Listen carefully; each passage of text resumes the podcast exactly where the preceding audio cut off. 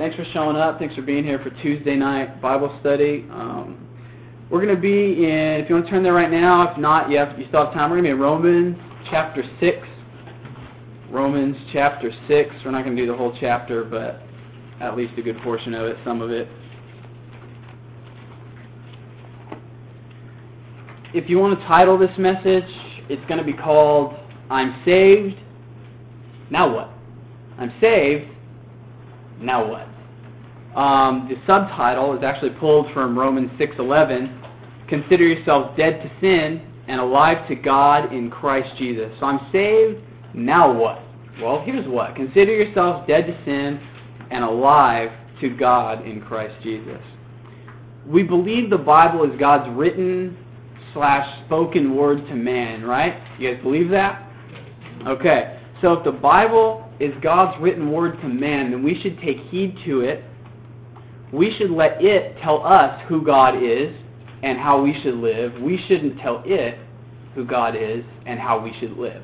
When we come across one of those texts that might be hard to swallow, hard to understand, hard to figure out, whatever it's about, you know, if it's theological discussion, if it's life application, whatever it is, if you just don't agree because your natural inclination is against that, you need to let the Bible teach you. You don't teach the Bible. Because if you're teaching the Bible, if you're saying, no, it's this, and I'm going to live this way, I'm going to do this instead, you're not just saying it to a book or to a paper or to ink or to a printing press or to Crossway Publishers. Mm-hmm. You're not saying it to the KJV, to the NASB, to whatever. You're saying it to God. You're saying, no, I'm going to tell you how I should live. No, I'm going to tell you who you are. It's amazing. People will make these radical statements about how they, who they think God is. They'll say, well, oh, oh gosh, what's this? Yeah, I'll, I'll use this instead. I was watching a witnessing video one time, and somebody was telling somebody if they don't give their life to Christ, they're gonna, you're gonna go to hell. You will go to hell without Christ. And they were speaking to a transvestite prostitute, and the transvestite prostitute says, "No, I'm not." And the speaker said, "Yeah, you are. What, what gives you any reason why you wouldn't?" Well, because I believe God is a God of love and a God of mercy. Well, that He is. But the Bible clearly says you don't give your life to Christ, you don't have faith in Christ, your destination is condemnation. Your destination is hell. And couldn't get it through that transvestite's mind, couldn't get it through into their head that if they don't give their life over to the Lord, there is no salvation for them. But they were trying to tell the Bible, they were trying to tell God how God should love and how God should do.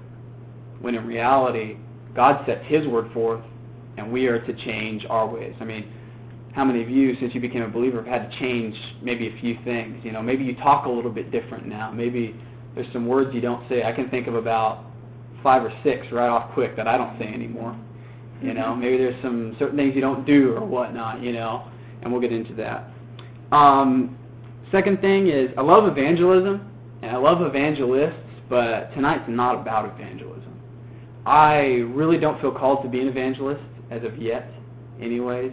Um, there's a lot of places. Um, thankfully, I don't believe any of us go to them in here. Like I said, there's a couple new faces, but um, you see them on TV and stuff. And my dad would always tell me about them. The, every every single week, they would just do a gospel message every week, every week. And I'm I'm all for you know the gospel at the end of the message. You know, preaching the gospel right there at the end because you never know who's in the crowd, never know who might not be a believer. I'm all for that, but man, you know, we, we we're believers. We need to grow. We need to chew on the Word of God. We need to bite into something good and hopefully chew on it really long time and study and, and grow in faith and get stronger, I believe. So I hope that that's what the Lord does for all of us tonight, including myself.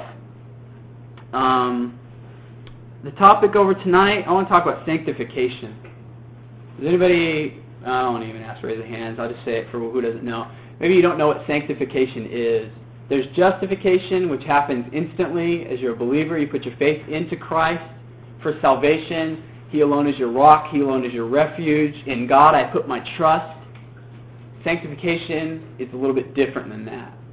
Sanctification is lifelong, remember that for tonight's study, it is a lifelong process of holiness, if you will, a lifelong process of growing closer to God, a lifelong process I don't even want to say getting better to God, because we're still going to sin and we're still going to have our shortcomings, Goodness knows the Apostle Paul did, so I think we are. You know, I think every saint in the Bible, except Jesus, had their struggles, had their issues, had their sins, and we all still will. But it's a lifelong process of being sanctified, being set apart from the world and its ways, and set into God and His ways.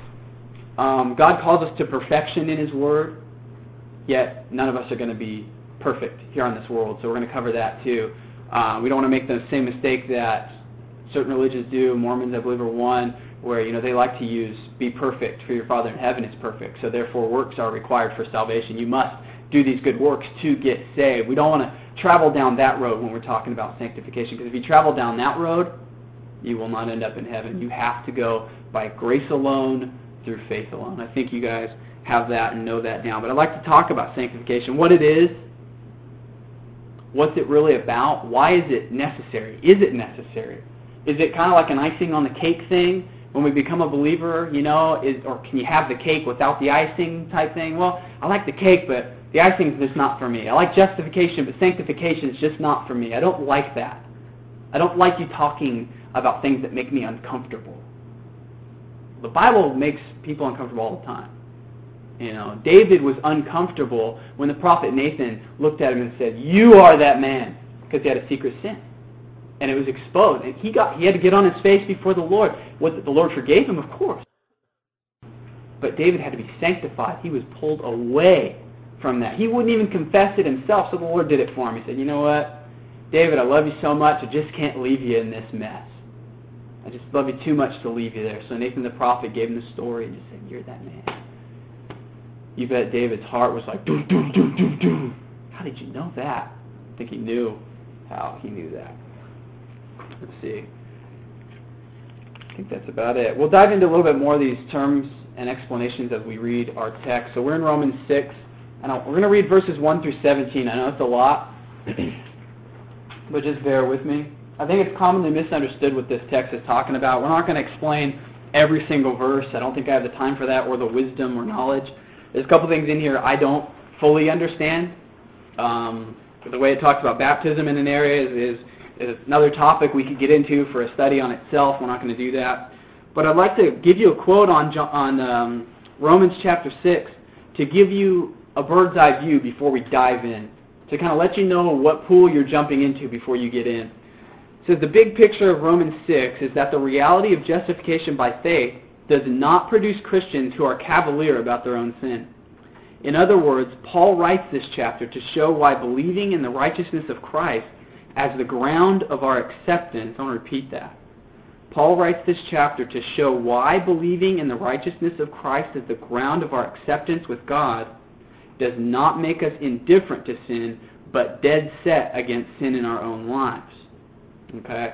So what he's saying is the doctrine of grace alone by faith alone doesn't make you flippant about sin and just not care about sin in your life. It makes you dead set against sin in your life. And we'll explain how that is. But Romans chapter 6, let's read verses 1 through 17. Paul says, What shall we say then? Are we to continue in sin that grace may abound? By no means. How can we who died, in, died to sin still live in it? Do you not know that all of us who have been baptized into Christ Jesus were baptized into his death? We were buried, therefore, with him, and by baptism into his death, in order that, just as Christ was raised from the dead, by the glory of the Father, we too might walk in newness of life. Verse 5. Excuse me, my throat is killing me dry. For if we have been united with him in a death like his, we shall certainly be united with him in a resurrection like his. We know that our old self was crucified with him in order that the body of sin might be brought to nothing, so that we would no longer be enslaved to sin. Verse 7 For one who has died has been set free from sin. Now, if we have died with Christ, we believe that we will also live with him. We know that Christ, being raised from the dead, will never die again. Death no longer has dominion over him. For the death he died, he died to sin, once for all. But the life he lives, he lives to God. So you also must consider yourselves dead to sin and alive to God in Christ Jesus. Let not sin therefore reign in your mortal bodies, to make you obey their passions. Do not present your members to sin as instruments for unrighteousness, but present yourselves to God as those who have been brought from death to life, and your members to God as instruments for righteousness. For sin will have no dominion over you, since you are not under law, but under grace. What then? Are we to continue are we I'm sorry. Are we to sin because we are not under law but under grace? By no means. Do you know that if you present yourselves to anyone as obedient slaves, you are slaves of the one whom you obey, either of sin, which leads to death, or obedience, which leads to righteousness? Let's pray. Lord, we just ask, God, that you would minister to us through your word, that your truth would fall into our hearts and our ears, God. Lord, if I say anything, Lord, that's not of you, God, I just ask, that it would not be heard. But I ask that it would go in one ear and out the other, God, maybe even be blocked from ears, Lord. But I pray that this uh, message would be according to your word, Lord, that we would grow closer to you, Lord, and that we would we would become more like you, Jesus, in our lives, Lord. We would we would take this call to holiness, this call to sanctification, this call to being set apart from the world, God, to being different. We would take it seriously, Lord. Not that our works save us, Lord. Not that anything in ourselves has any power to save us, God, but you do. Lord, we don't offer up our works to you as, as our salvation, God, no way. But Lord, we do offer you to come into us and change us, Lord, to not leave us the way we were. Lord, to bring us out from the world, to bring us out of that misery, Lord. Sin is misery, God. And we ask, Lord, that you convict us of all unrighteousness, Lord. Anything going on in our lives, Lord, that you just minister to us about it, God, that you would you would uh, convict us and discipline us as a loving Father that you are, Lord. Lord, you speak to all your children here in Jesus' name. Amen. Um, I want to point out at the very end, right there, before we get into the study, verse uh, uh, 16. And actually, that's where we're going to stop, not 17. I'm sorry, we're going to stop at 16. I'm sorry, you know. Yeah, 16. It says, Sin which leads to death, or of obedience which leads to righteousness. I take that as this sin which leads to death. Who dies on the earth? Somebody answer that for me. Who dies? Everybody. So that sin right there cannot be speaking of sin that leads to death for everyone and obedience that leads to righteousness for everyone. What that's speaking of is those that live a lifestyle of sin. Anyone living a lifestyle of sin will taste death. Not this death here, but the second death that the Bible speaks of. Okay? The obedience which leads to righteousness, he leads to, not grants. You're not given your righteousness in Christ because of how good you are after you become a Christian.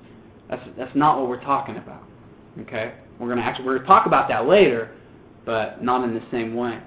Obedience lead, which leads to righteousness. Okay? We'll talk about that in a little bit. I just want to give you a bird's eye view of where we're going why would Paul open up chapter 6 this way? I, I, know there wasn't chapters and verses in the original text, but we have them now. So why would chapter 6 begin this way? Why would Paul say, Are we to continue in sin that grace may abound? By no means. Because as Paul would go preach this message, what message? The message of chapter 5, verses 18 through 21. We'll read 20 through 21, which says, Now the law came in to increase the trespass, but where sin increased, grace abounded all the more. So that as sin reigned in death, grace also might reign through righteousness, leading to eternal life through Jesus Christ our Lord. Paul just preached grace through faith alone. Grace alone through faith alone. Salvation comes by grace alone through faith alone only. So there was many people in Paul's day who would raise an accusation. If you say that, you're giving everyone a license to sin. You're giving everyone a license to just go, what? I can just sin all, all my life, just sin, sin, sin, sin, sin, sin, sin. It doesn't matter. I'll go to heaven. Well, that's great. I'm, I'm in. Count me in. No change. There's no change involved. But what does Paul say? This is so blunt. Very, very blunt. Are we to continue in sin that grace may abound. People would say this too. This is the other argument they would raise. So the more I sin, the more grace abounds. So the more sin I do, the more forgiveness God gets to show me. So that's what Paul's saying. He's saying I should sin more so that way God will be gracious to me more. Yeah, yeah, yeah, yeah, yeah. That's it, that's it. I like that. Let's do that. Let's just sin it up so God can love us up. Let's just sin it up so God can be gracious to us. The truth still stands. Where sin abounds, grace abounds all the more. Grace abounds more than sin. Grace comes through and cleanses more than sin ever came through or will come through and stain and kill. Grace comes through and makes you live more than sin could have ever killed you. But Paul's argument is not, is not just the easy believism, just say whatever you want and then go live like, excuse me, live like hell. Okay, I'm not using that in a slang terminology. Go live like a demon but pray like a saint. It's not going to happen. That's what Paul's saying. No, no, no, that's not what I'm saying, he says.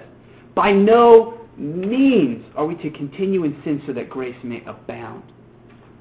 Verse, uh, verse 2, he says, How can we who died to sin still live in it? That's his context. There's a difference between a struggle and a lifestyle. If you're perfect, if you don't ever sin, please raise your hand. I'd like to meet you because you're God. Okay? We all sin. We all fall short every day. I lose my temper like no other, man. The only time I'm talking and somebody says something, I just snap back at them. Wham! That isn't the meekness and kindness that we're supposed to show. That's not the fruit of the Spirit. That's the fruit of Jeremy. It's no dice, right? we're not to live in it. This is so plain, so simple. Paul's just giving a, a, a quick formula he would say that because the arguments will raise him. I can imagine Paul preaching in the temple, preaching to non believers everywhere. Faith in Christ. Grace alone through faith alone means eternal life for you if you just believe. And then one of the Judaizers sitting back going, Oh, really? Why don't you just tell them to sin more so God can be gracious more? And then Paul just looks him dead in the eye and says, Don't you dare say that's what I'm saying. That's not what grace alone through faith alone teaches. Don't accuse me of that. It's not at all what I'm saying. So that's why he says, by no means. By no means. Let's move on. Romans 3 8. They had almost the exact same argument given to him, but in a little, few different words. I just want to stress this in, push it real hard, so that way we know where we're going. Romans 3 8 says this, And why not do evil that good may come? As some people slanderously charge us with saying their condemnation is just. Slanderously charge us. Some people look at the grace alone through faith alone message and think, let's just do evil so that way good, that way good can come. Because God's going to make grace where sin abounds, right? So let's just do it so that way God's grace reigns more. All right. Paul says that is a slanderous accusation. It's wrong. That's not what I'm teaching. That's not what the Bible says, not what God has said. It's not the message of the gospel. Some seek justification by faith as a license to sin. There are some that do this. There's probably some in just about every church you go to. I don't care how Bible saturated your church is that you go to anywhere, there's probably somebody in there. I've met plenty of them. Yeah, I go to church. I've witnessed to, gosh, Many people. How many people do you run across in the street who, you know, you'll start witnessing to them and they'll go, yeah, yeah, I've done that. What do you mean you've done that? I don't understand. Oh, so you're a Christian? Well, yeah, I've done that. What do you What do you mean you've done that? Explain that to me. Well, you know, I prayed with some guy like a couple weeks ago. Oh, great. Well, praise the Lord. So you're a new believer, uh, I guess. Oh, great. So what does that commitment mean to you? I don't know. What'd you pray? Uh, I, I don't know. I think I received Jesus or something. Uh, something like that. Oh, really? Okay. Well, what's your life been like since? Oh, that's good. Still, still good. Still good. I'm like, oh, okay. And you come to talk to them, you find out there's there's no change. They they have yet to change. They've yet to to have true faith. They've, they they said a prayer, la di da, okay. They said a few magical words, big whoop did he do, words aren't what saves you. grace alone, through faith alone, is what saves you. If they have yet to put their faith into Christ, they still stand condemned. What is it? Is it John 3 32, 320? The wrath of God still abides on the sons of disobedience, I think it is. Not quite a word for word. Listen, Romans 8:13. This is where I'm drawing this from too. Romans 8:13 says this: "For if you live according to the flesh, you will die. But if you by the Spirit you put to death the deeds of the body, you will live." Again, this is how I take that to mean. Everyone dies. Everybody dies. Christians will die unless raptured, okay? Christians are going to die, the first death. So, if you live according to the flesh, you will die. That is not a general, everyone sense. That is those who live a lifestyle according to the flesh. That's why he's saying live. It's not those of you who sin. Well, great, great, Paul. Now no one's going to be saved. Great, I sin every day. Guilty. Okay? But he's saying those who live the lifestyle. First John screams this. Those who live the lifestyle will die, the second death. They will taste it. But if by the Spirit, you know to catch that, don't miss that. You miss that, you're missing the whole point. You, you miss that, you end up like a Mormon, excuse me. You end up like a J-dub in the sense of righteousness by works. Disqualified from faith. Okay? It says, if by the Spirit you put to death the deeds of the body, you will live. It's a lifelong thing. It's every day which we're going to explain that today. It's going to be great. The killing off of sin, which is sanctification, holiness for a believer is not, okay, I repeat this, is not optional. It is necessary. It is necessary. Okay? Verse 6 2, he said, How can we who died to sin still live in it? Another translation, a little bit looser. How can we who die to sin still lead a lifestyle of sin? How can that be? Not, not, not, not. How can you still sin? How can you still live a lifestyle of sin? And I want to use the word, but it's a very common misunderstood word, I believe. I want to use the word repent. I don't use it much because I believe it's really misunderstood. A lot of people take repent to mean stop doing sin. If repent meant stop doing sin, then Jesus' command to repent is un, not doable by anyone. No one can stop doing sin. If you're supposed to turn away from your sin and not do it anymore, any of you ever committed the same sin twice? Whoops, you didn't repent of it. That's not what repentance means. Repentance is a change of your mind to where you no longer see sin as most beautiful, but you see God as most beautiful. So when you repent of sin, you're not not doing sin. You're changing to God. You're saying, man, that's ugly. This is disgusting. That's beautiful. That's lovely. That's, it's a change of mind. It's a change of perspective. You don't believe me? Look up the Greek for yourself. Go for it. The grammatical structure is all there. If I'm saying the word right, it's metaneo. It's two words. The first to change, the second of mind. To change of mind. It is a change of mind that leads to a change of action. You're not going to be able to not sin anymore, let me just tell you. And the reason I keep stressing that is because I know talking about sanctification, you can get caught up in that. And I'm going to show you two passages, one in Matthew and one in Luke, where two people do that. And they are said to be sent to eternal life in hell, eternal death. Excuse me. Verse 3, Paul goes on to say, We have been united with him, with Christ Jesus. If you've been united with Christ, how can you act as though sin is no big deal in your relation to him? How can, after you sin, not in the sense of justification, but in the sense of a general sense of, yeah, I just sinned, who cares? Whatever. How can you say that when you're united with Christ? And I'll give you an illustration to stress across. You can still say, and you should say, and I wish that more would say, Oh God, I thank you, I'm forgiven. And I wish you would agree with Paul, who in Romans 7 and 8 would say, Oh, who will deliver me from this body of death? Wretched man that I am, but thanks be to God through our Lord Jesus Christ. Therefore, there is now no condemnation for those who are in Christ Jesus. I wish you'd get up and fight like that after you sin. Problem is, no one fights anymore. When people sin, they just, yeah, whatever. They don't fight it. Do you hear what Romans 8.13 said? Put to death the deeds of the body. Put it to death. What, what in the world does that mean? You know what murder is? You know if somebody kills somebody? It's a violent act. Paul is saying, get violent with your sin. Because sin will get violent with you. The enemy loves to get violent with you. Thankfully, he's not stronger because you have Christ, and he does not. He can't overtake you, but he loves to get violent with you. My flesh loves to get violent with me.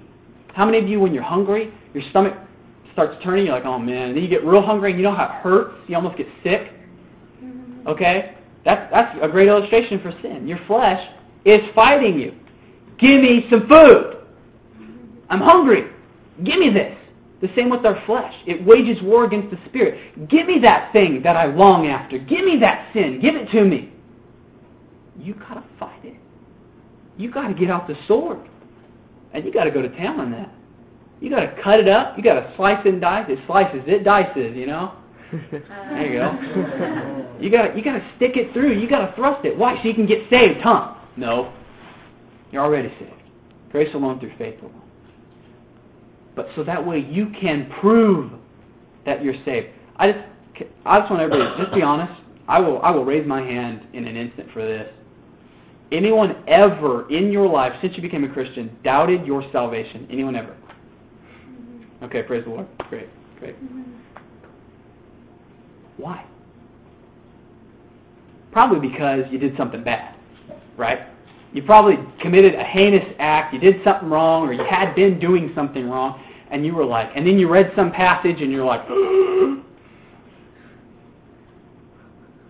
liars and thieves and idolaters and sexual immoral will not inherit the kingdom of heaven. Oh no, I'm not saved. And you got scared out of your mind. I know because I did that. I've thought the same thing. I just told a lie. Oh no. That's not the point. But good deeds, good works, sanctification, holiness proves and assures your salvation and also gives glory to God. Here's an illustration I love to use. The Lord gave me this. This is love it. Hope you do too. Think about you know those people that wear and we got a couple of them in here, I do it every so often, you know, the Jesus loves me shirts or the NOTW shirts or the whatever, you know, shirts, the Christian logo shirts. I love them. They're great, great. You know, that's, that's a good thing to wear. But let's say you saw Joe Christian wearing one of those.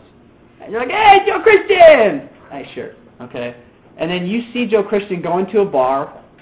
Okay, maybe he's witnessing in the bar, whatever, you know. Well, I guess the Bible, the Bible doesn't say anything about drinking, so I don't want to, you know, it doesn't say, well, it doesn't say anything about it, I'm sorry. It doesn't say drinking is a sin, just getting drunk is, okay, well, maybe he's going to go have a quick sip and he's on his way out, you know, maybe he's a non-believer, but he told him meet in there. You know, you try not to be judgmental, because I know we struggle with that. We all struggle with pride, at least I do. And so you decide to follow him in. So you creep in the door and you and you're looking at Joe Christian, you're like, I know him. And he's got his Christian t shirt on, you know. And he decides to sip one back and shake it around and sip another one back and bartender give me another. Bartender give me another. Bartender give me another. So the bartender has to cut him off because he's so plastered he can hardly walk. But yet you see Joe Christian looking off into the area. Yeah, man. I like that. And you're like, what's he doing? What, what's he looking at? So you look over. Uh-oh. This is not just a bar. It's a strip club. And you're like, and you run out of there as fast as you can. And you're like, oh, I'm waiting for Joe Christian to come out of there because I got a few questions to ask him. What's he doing in there? And you're waiting, you're waiting, half hour, hour, whatever goes by. Joe Christian comes out. He's got a lady on each arm. He's strutting his stuff. Jesus loves me, you know. See my shirt? He walks in, he gets in his car, and he leaves with them. I don't need to expound on that one anymore. And you're like, did he have a huge lapse? What? The Bible says he's doing something's wrong. Oh, okay, well, you know, the Lord is gracious. Let's be gracious. Let's try to restore him. You who are spiritual, restore the one who is caught into sin, right? The Bible says, praise the Lord. So you see Joe Christian again the next day going to the same bar. And you're like, again? And he does it again. Well, maybe it's a long lapse he's having. Okay, praise the Lord. Okay, God is good. God is great. Let us thank him for this day. Amen. Okay. And you're just thinking this, okay. Then you go to church on Sunday, you're really distraught over what you've seen Joe Christian do. And I know I'm using a huge sin here. Replace it with whatever you want. And you're like, oh man. And you look down the pew, who do you see? Joe Christian. And what's he doing? Lord, I give you my heart. I live for you alone. You're like, I live for you alone, yet something's not adding up. 2 plus 2 isn't equaling 4 here. Joe Christian, what's going on? And you even see him agreeing with the sermon. Maybe he's preaching out of Romans 6. And Joe Christian's like, Amen, brother. Yeah, united with Christ. Hiya! and you're like, okay. By their fruits you will know them. I'm seeing that kind of, okay, something's wrong. Maybe I'll just talk to him. So afterwards, you're waiting to meet him outside, and you see him scamper off. Like, Joe Christian! He doesn't hear you. he runs off, And he goes again to the same place. He goes back to the bar. And you're like, so this time you really decide you're not going to let him get away. So the next day, you're knocking on his door. Do, do, do, do. Joe! Do, do, do. He opens the door. What's up, man? How's it going? Praise the Lord, brother. And you're like, man, I'm not trying to be holier than thou or anything, but I see what you've been doing the past three days in a row, and I'm really concerned about you. And he says, why? Because of what you've been doing. Oh, yeah, man. The strip club, ain't it great? Freedom in Christ, brother. Mm, justification by faith alone through, or by grace alone through faith alone. I love it, man. I got my faith in the Lord, and man, everything else is fantastic. I cannot believe I get to live this way, and now I'm going to heaven, man. Ex- You're doing what? You're doing what? I believe Paul said, consider yourself dead to sin and alive to, to God.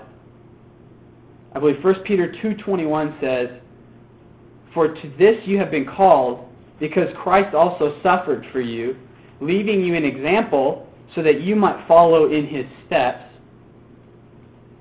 And you're calling yourself a follower of Christ. Yeah. How come you're not following his steps? Well, because I don't have to. I don't got to do that to be saved.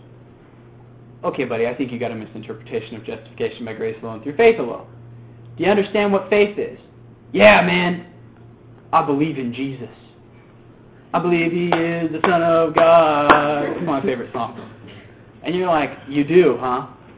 Yeah. Well, well, Joe Christian, I'm going to call you a liar or I'm going to call you a lunatic. And he's going to get offended at you. And he's going to say, Don't you ever say that to me again. Get out of my house. Don't leave. Don't you distort the gospel to me. And he's doing exactly what the accusers of Paul were saying.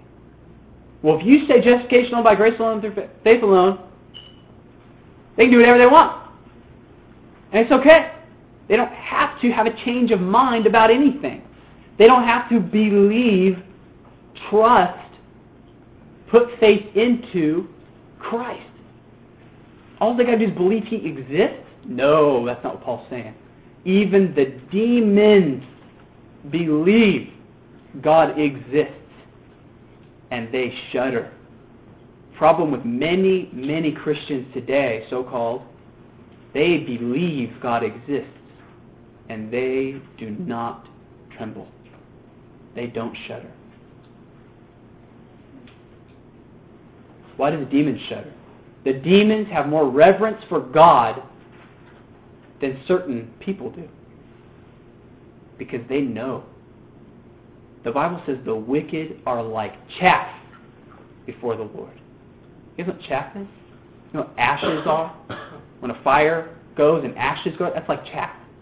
If you hold a pile of chaff in your hand and you go, it goes That's what the wicked are like before God, it says. J.C. Ryle, from his book on holiness, which, by the way, I highly, highly recommend. It's a book strictly just about holiness and sanctification. It's, oh, it's amazing. I'm reading it right now. He says, It is thoroughly scriptural to say faith alone justifies. But it is not equally scriptural to say faith alone sanctifies. Sanctification is brought about, uh, I'm sorry, end quote. Sanctification is brought about by faith working through love. Faith works. It takes effort in the Spirit of God, do not forget that, key phrase, in the Spirit of God to be being sanctified. This is a truth taught throughout the Scripture, throughout the New Testament. There's nowhere in the New Testament, nowhere, where sanctification is connected to being brought about by faith. Not one place. Justification is all over the place, but not sanctification. Never connected that way. There's one place that comes close, and it's in Acts. And not if you get the grammar right. If you're reading the grammar right, it's talking about those who, by faith, then they are being sanctified. There are a group of people who have been justified by faith who are now being sanctified. Sanctification is the mark of a Christian. What does James scream? Faith without works is. So that means it's not alive. Paul just said to consider ourselves alive to God. Something wrong here. And I'm not pressing this on you as though you believe that and fall into the trap of these things. But I stress it because it is a broad teaching. Some of the people with the largest churches in the world teach this. Praise the Lord. Not the large church in Riverside. Praise God. But here's a few passages for you. If you don't think it's effort in the Spirit of God to be being sanctified. Romans 14, 7. 1 Corinthians 9, 24 through 27. 1 Corinthians 15, 10. 2 Corinthians 7, 1. Galatians 5, 6. Hebrews 4, 11. Hebrews 12, 1. You can see my notes afterwards if you want them. Good works matter in the life of a Christian. They do matter. I'm saved. Now what? Just live? There's people who don't come to Christ. Do you know why? Because I'm having too much fun. I don't want to be bored. I know I talked about MySpace last time I was here. I just want to talk about it again. I see bulletin posts all the time, and I'll start deleting you if I see it. You will be off my friends list that fast. You're like, I don't, you're like, I don't care. If I see this one more time, a Christian types the bulletin that says, I'm bored. You're bored? Why? The last thing that Christianity is, back that up. One of the last things Christianity is, is boring. Do you know why you're bored as a Christian? Because you're not an engaged Christian. I've read a lot of books on, I wouldn't say a lot of books, I just say I read a lot on, because I didn't finish them all. I've read a lot on the pre-tribulation rapture thing, you know. And Tim LaHaye's got his books about uh, like Left Behind, right? The whole, set, whatever, you know, that's all good. Nothing, nothing wrong, you know, just eschatology. But here's the problem with some of the teachers of the tribulation period. I believe in the tribulation period, don't get me wrong, I'm not saying it's not, not there. But here's what they misinterpret within that. When after the rapture happens, that's when the persecution starts. If someone ever says that, want you look them in the face and just tell them they are mistaken hugely when it comes to what reality is. Do you know what's going on in India right now? China? Africa? Even South America? Do you know what happens to Christians? They're killed. And then their phone rings. they don't answer it because they're dead. no. Seriously, not to make light. So I should probably shouldn't have done it. I'm talking about persecution. But they are being persecuted right now. I'm talking there are stories. There's a book called Fox's Book of Martyrs. Read it. Step into reality. Get out of America. It doesn't happen over here. There are people, there's Islamic groups which purposefully go get Christians and line them up, hold a machete, and say, Do you praise the God of Jesus Christ or the God of Muhammad, Allah? If you answer anything other than the God of Allah, they take the machete and they stab you through the gut with it. Not through the throat to where you die quick. They do it through the gut. So you get to bleed to death. Then they pull it out. Then they go to the next person. Who do you believe in? Pull it out. Next person. Next person. And this doesn't happen once in a while. This is every single day. There's Christians who have their houses taken away from it. It's been happening ever since Christ came. Look in the Bible. Look in Hebrews. People would lose all of their possessions because of persecution. They're, they were not bums. Like if you go over to Madison Street, you see bums all over. Different stories with each of them. They're not people who had misfortunate things happen in their life. They're not people who don't want to work, who would rather live on the street. Brianna would tell me a story about this guy when she worked at Albertsons. He was a homeless man. He wanted to be homeless, but yet he would beg for money and beg for food. He didn't want to have a home. He didn't want to have a job. The Bible says a man does not work should not eat. I wouldn't give to him. You don't work, you don't eat. Now those with, you know, unfortunate situations, praise the Lord, please help them. But there are people in other countries who, because of persecution, don't have a home and don't have food. If you're bored, type in a web address other than myspace.com and wait for a bulletin. Type in persecutedchurch.org. You'll wake up to reality real quick. Real quick. There are people who are going hungry, being shot, hung, drowned, burned. Think about it. Think about if you anybody in here got family. Look at think about it. If you saw your own mom be burned, and they didn't kill you just so you could live with knowing they killed her. They do that just because you claim the name of Jesus. Because you sing His name is Jesus, sad hearts weep no more. Because you sing that, they'll kill you. And you're bored? No dice. No good. Moving on to our study. I got sidetracked, I'm sorry.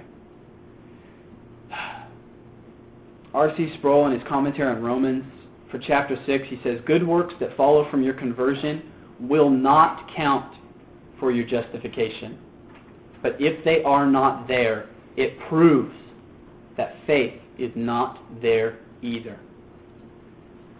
Salvation, alone, salvation is by grace alone, through faith alone. One more time, right? But one must strive in the Spirit of God to be sanctified.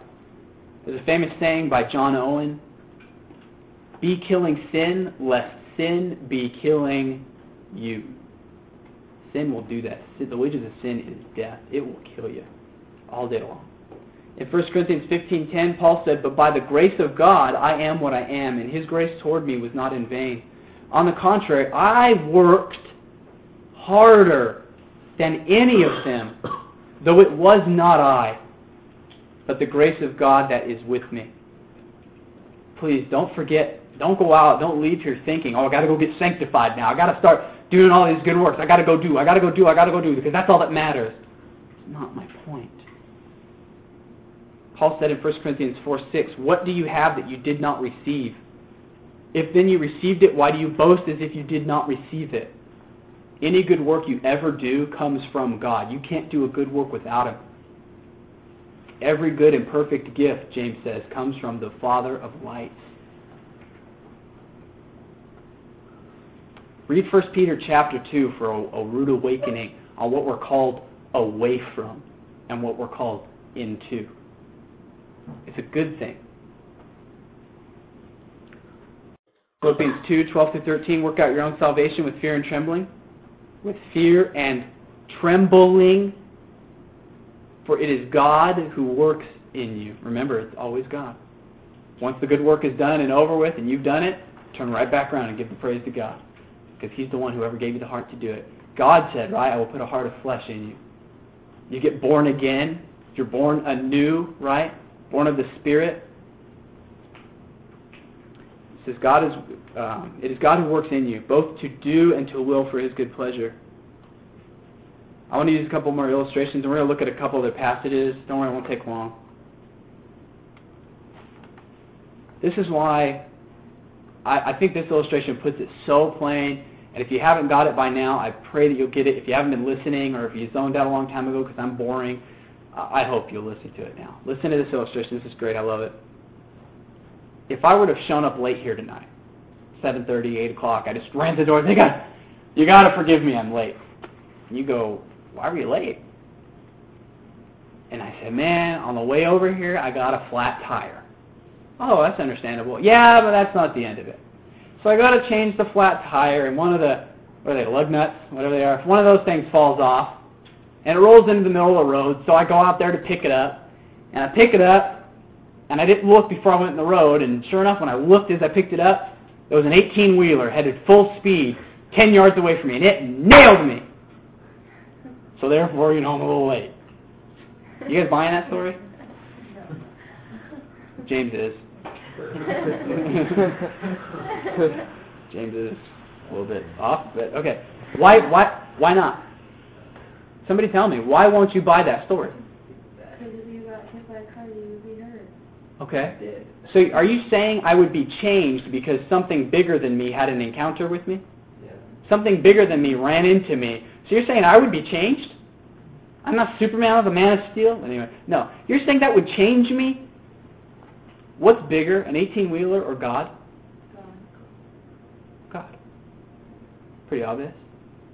So all these people talk about they have this encounter with God.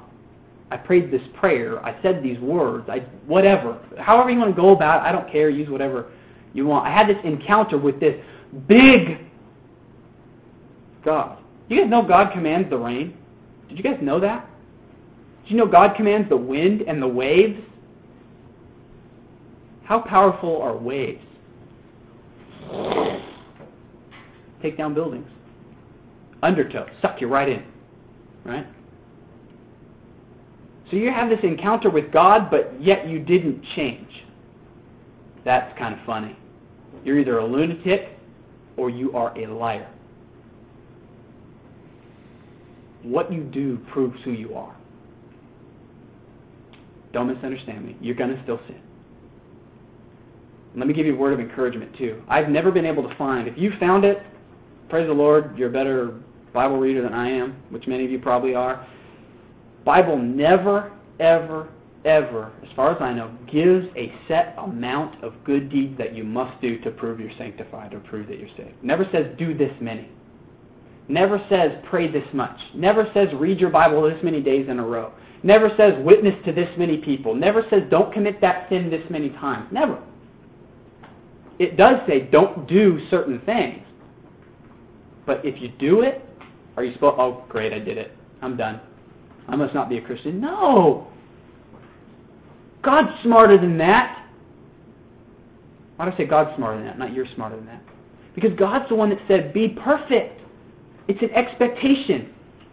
If you're a follower of Christ, you can't help but become more holy. You can't help but grow closer to Christ. It's your nature. It becomes you. Christ will live in you. You won't be able to stop it. It is a force too big for you to stop. But it is a lifelong process.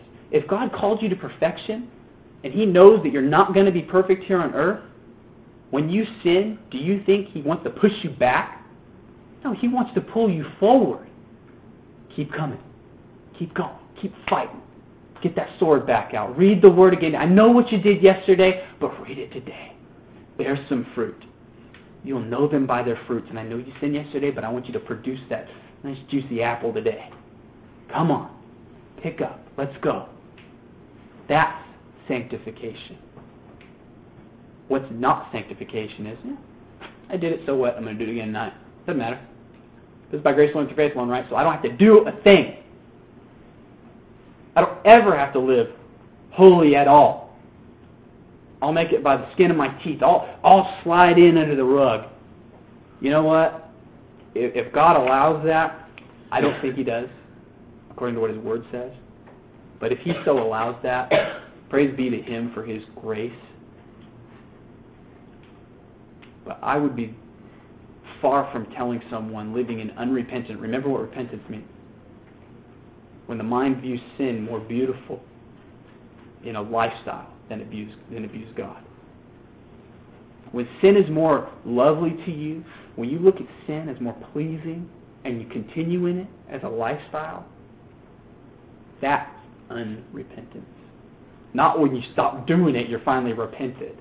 Repentance is a lifelong process. Because why? Sins look good to us, don't they? There's a reason people do what they do. There's a reason people have sex outside marriage. Because it feels good, they say. There's a reason people get drunk, do drugs, because it looks good to them. There's things that look good to us. But we got to fight every day. Fight, and we got to fight, and we got to fight. Because it's a fight of joy, not of sadness. Paul, amongst his persecution, amongst all that was going on, said he counts everything in his life as loss compared to knowing Christ. God calls you into everlasting joy. Psalm 16:11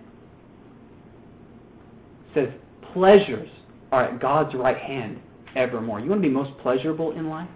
You want to be most pleased? Stick with the Lord. Sin will drag you down. Sin will destroy you. God, Psalm says, is the lifter of my head. I know those are some big words on sanctification and things, but I want you to turn to Matthew 7. We're almost done. Matthew chapter 7.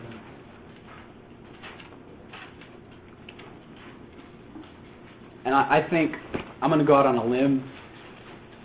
I tried to read a lot of commentators on this verse. Some agree and some don't.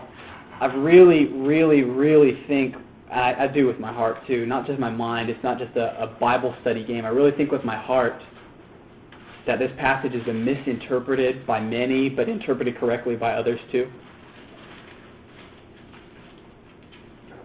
Matthew 7, there's two ways to go about sanctification by wrong. Number one is to say sanctification doesn't matter, you don't have to be sanctified. Number two is to say sanctification is what gets you into heaven. You say either of those, you depend on either of those, salvation is not in your hands.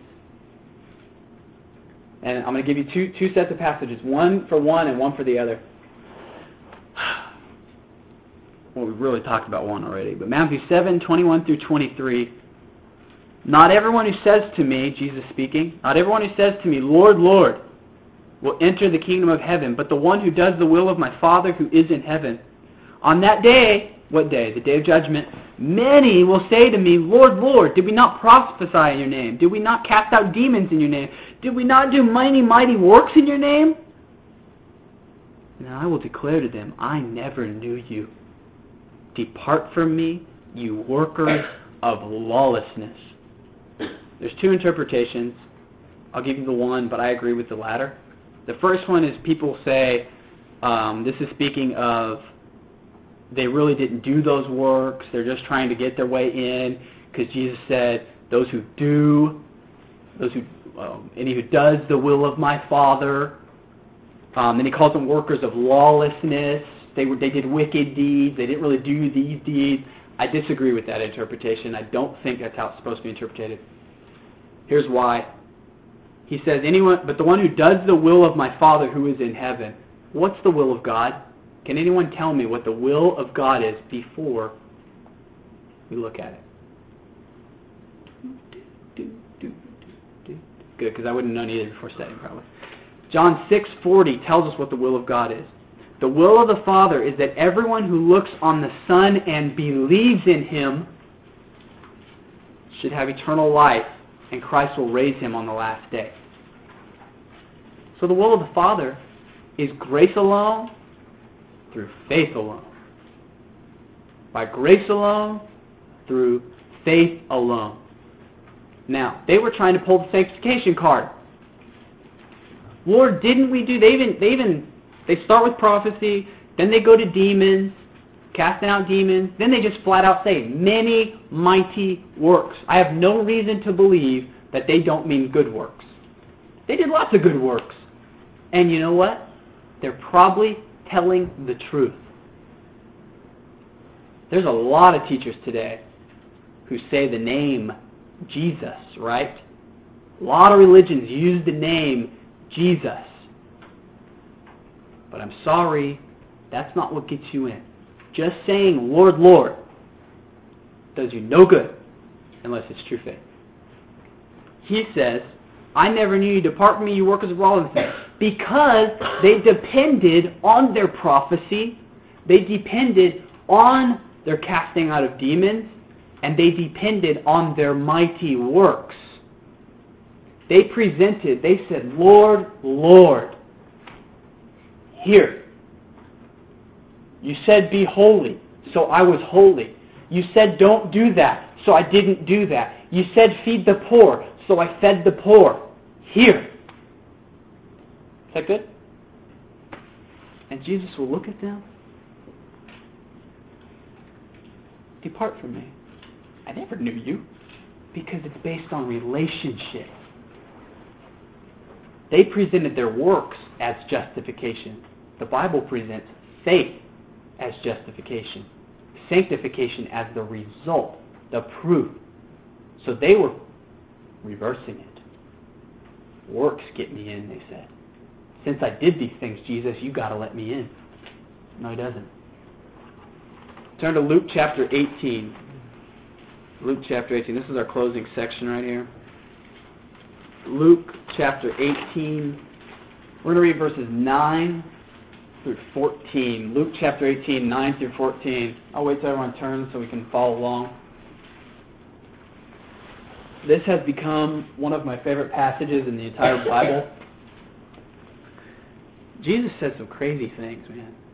If you just read through the Gospels and you really read what Jesus said, can you imagine what if somebody walked in here right now and said, I'm going to judge all of you on the last day and I'm going to raise some of you from the dead on the last day?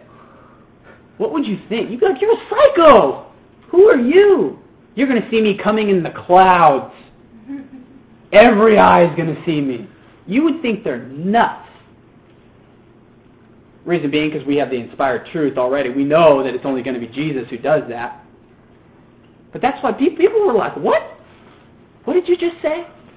But it's true of Christ. That's why the argument is given. He's either a liar, a lunatic, or he's the greatest man to ever walk this earth. He's God. Okay? He had to be. No one could say those things. Any other explanation, you got to be crazy. Luke chapter 18, verses 9 through 14. He also told this parable to some who trusted in themselves that they were righteous and treated others with contempt. That's a key. If you're going to understand this parable, you must understand that. Two men went up into the temple to pray, one a Pharisee and the other a tax collector. The Pharisee, standing by himself, prayed thus God, I thank you that I am not like other men, extortioners, unjust, adulterers, or even like this tax collector. I fast twice a week. I give tithes of all that I get. But the tax collector, standing far off, would not even lift up his eyes to heaven, but beat his breast, saying, God, be merciful to me, a sinner. I tell you, this man went down to his house justified rather than the other. For everyone who exalts himself will be humbled, but the one who humbles himself will be exalted. This Pharisee, Pharisees were men of the Scripture. They knew the Bible. Jesus rebuked them many times because of the way they used it, too. He said, You search the Scriptures because you think that in them you have eternal life. But it is those that testify about me. It's not the Scriptures, it's Christ. And they knew what the Scripture said about being holy. They knew the law. They knew what not to do, and they knew what to do. And, and here's, the, here's the twist. This is crazy. The Pharisee says, and I, I, I didn't pick this up for the longest time. The Pharisee says this God, I thank you. He's giving credit to God for his good deeds. God, I thank you that I'm not like these other men. He doesn't come to God saying, God, aren't you glad I'm not like them? I'm doing what you said to do. He gives the credit to the Lord. And God says this man, rather than the other, goes to his house justified. So the Pharisee did not go away justified, even though he gave credit to God for all his good deeds. Why? Because they trusted in themselves that they were righteous. He trusted that the good works that he was giving God credit for is what made him righteous. If you mess this up,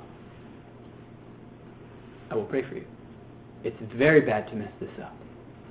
Don't leave tonight with an attitude of sanctification that that's what makes you saved. You can't be sanctified until you're saved. Do not offer to God any good deed that you've ever done for salvation, or you will leave yourself wanting. Faith does not look to self. Faith does not look to good deeds. This is why I say you got to put your faith in Christ. Because every one of those people you ask on the street that I brought up earlier, that I say, What's your life been like since? And they say, Well, same old, same old. Okay, ask them this, because I guarantee you, you will get this answer. Ask them. So, so you're saying you're going to go to heaven when you die now, right? They will say yes. Then ask them this. Why? Why you? What's so special about you? Why are you going to heaven? Well, I'm a pretty good person. Bingo. No faith. Deeds. If you rely on good deeds, you're not going. Complete faith. Faith looks away from self and looks to Christ. You know what it means to trust Christ? That means you are saying this right here. I just want to put it so literal. When you lay down to die, you are expecting Jesus to grab you and take you into heaven. Regardless of how worthy you may feel, because we're not worthy. Absolute trust. Anything other than that, less than satisfactory. God will not accept good works to get into heaven. He won't do it. He will accept trust in Christ. And that's it. So let's pray. Lord, we thank you for your love to us. We thank you for your grace and mercy on our lives. I thank you for each and every one here tonight, Lord. And I, God, I just pray, Lord, that Lord, that is a tough subject, Lord, even for me to talk about, God. Lord, it's tough to understand fully. Lord, it's tough not to be prideful when we do do good works. Lord, please keep us humble. But Lord, keep us dependent on you, God. Lord, I just love to see a room full of believers, God, people who trust you for salvation. Lord, they don't trust in themselves. But we're not good enough, and we never could be good enough to please you and get into heaven. Jesus, you're the only one who offers peace with God, who takes away wrath. Lord, you're the only one who gets us there, who gets us to God. You're the only one who reconciles us, Lord. God, we just want to repeat that prayer, Lord, not as magic words, Lord, but I pray, Lord, that our hearts would cry out just like the other man did, God, that you would be merciful to us. Lord, we plead your mercy on our lives, God. We don't plead our good works to you. We don't offer you anything like that. But we, we want to put our faith in you, Jesus, to save. Because we know that you're faithful, Lord. You are called the faithful high priest, Lord. You stand in the gap for us, Lord. When God is ready to sit on the judgment throne and declare everyone guilty for sinning before him, you stand in the gap for us and say, Not these ones. They're sin free. They have no sin in their life at all because I took it and paid for it. They're dead to that. They're alive with me to you. Lord, I just pray that that would sink into our hearts tonight. In Jesus' name, amen. And, and one thing I wanted to maybe close it off with, because I, I don't know how clear I may have been or whatever. I like to do this. If you guys don't want to ask anything, that's fine. Or if there's any other topics you want to ask, I don't know if I'll know it. If you guys want to have a short Q&A time, if that's cool with you guys. If not, you know, if you're just like, oh, I'm good, I don't have any questions right now, that's cool. But if you do have any questions, any topic is fine. But uh, if you have any about the message too, that's all good. Does anybody have any questions? Yeah. Um, I think it's the same, uh, you said Matthew 7, right? hmm The end where he says, uh, workers of lawlessness, or, Yeah. um, do you think it's like people that continue in sin because it says workers, It's not like, you know, uh, just, like, you know what I mean? Like, it's constantly, like, you're working it, you're, Mhm. you're practicing lawlessness. Yeah, and that's actually that's very observant of you. Um, that's a reason why many people believe it to be he's speaking of sin. He's saying that they're lying. They didn't really do these things. Um, the Bible says, without faith, it's impossible to please God. Hebrews 11. Um, it also says that whatever you do, do unto the glory of God. Um, what they were doing were evil deeds because they weren't done in faith they did their deeds as putting forth as what God wanted, as if that's what pleases God. When a non-believer, let's say a non-believer uh, builds a hospital, that's a good thing, great. You know, people are going to get medical care, but he didn't do it to the glory of God. So, in one sense, he sinned. He did an action that was not to the glory of God. He did an action that was outside faith. The Bible says anything not done in faith is sin. It puts it that plain. So they weren't doing their deeds in faith. They were saying, Lord, I did this and I did this and I did that. They did it so they could get in. They did it for like the self righteousness. So he said, You workers, many of you, because many will say to me, Lord, Lord. That's lawlessness. That's not in faith. That's that's utter wickedness even, you know. So I, I don't think that it was necessarily he was talking about a sin in the sense of doing grotesque type things, but I think it was a sin in doing good deeds to get saved. Because that's as much of a sin as, as lying. Is that it's not going to get you anywhere with God. Only faith alone, by grace alone. Does that make sense? Or Yeah. cool. Okay. Any other questions? Anybody? Anybody too scared to ask a question? I kind of want to raise my hand. Mm-hmm. Okay. Well, if not, then be blessed. Be in Jesus. See you later.